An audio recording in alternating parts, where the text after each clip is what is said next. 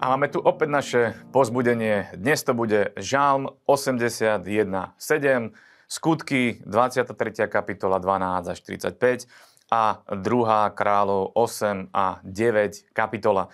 Poďme teda na žalmy. Žalmy sú uh, samozrejme chválospevy, niektoré sú aj také, ktoré sú uh, kus uh, vylievanie srdca a sťažovanie si istým spôsobom, ale dnes máme 80. žalm a tu by som rád prečítal uh, druhý verš, kde je napísané Pastieru Izraelov, prosím, naklon svoje ucho. Ty, ktorý šetrne vodíš Jozefa ako stádo, ktorý tróniš na cherubínoch, zaskvej sa.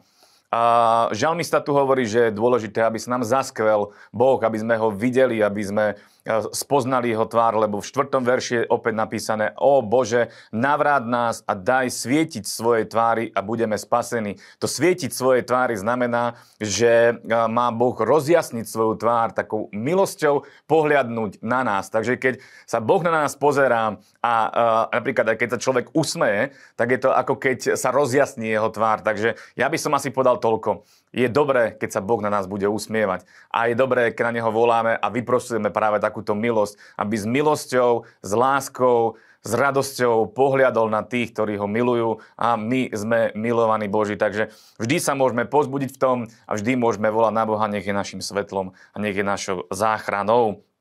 Poďme teda na, ďalej na skutky, 23. kapitolu. Tu je zaujímavý príbeh, kde uh, Pavla chcú uh, nejakým úkladom zabiť ale keďže Pavol bol Bohom vyvolený e, človek, bol to Boží muž na pravom mieste a mal od Boha zaslúbenie, e, čo znamená, že keď má človek od Boha zaslúbenie, tak je, by som povedal, že nezničiteľný. Boh je vždy krok vopred pred každým, kto by chcel nám uškodiť a urobiť niečo zlé. Ak máme od Boha sluby, ak máme od Boha dané dobré, dobré veci v našich životov a ukazuje nám budúcnosť a hovorí nám, že čo máme robiť a my ideme v jeho, v jeho nariadeniach, tak sa stane to, že nikto nám nemôže uh, uškodiť a nikto nás nevie zastaviť. Aj tu v tomto príbehu je to, že uh, chceli Chceli Pavla zabiť, chceli ho zastaviť, ale Boh si to všetko použil na dobre. Hovorí sa tu o Cezareji, hovorí sa tu o Cezareji Filipovej,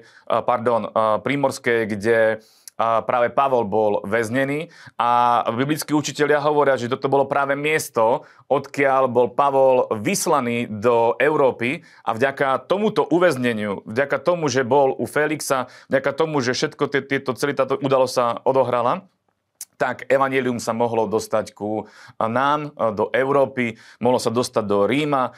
Pavol mohol stáť pred, pred vladármi v Ríme, mohol kázať Krista a takto sa dostalo evanelium aj ku nám. Takže Bohu je všetko možné a všetko spolu pôsobí na dobre. Ak máme od Boha zaslúbenia, tak sme nezničiteľní. Poďme teda na 2. kráľov 8 a 9 kapitola. Tu je súd nad domom Achabovým. Achab bol niedobrý král, jeho manželka Jezabel bola, ako hovorí Božie slovo, jej smilstva, jej čarodeníctva vystúpali až k Bohu a musel prísť následne na to súd.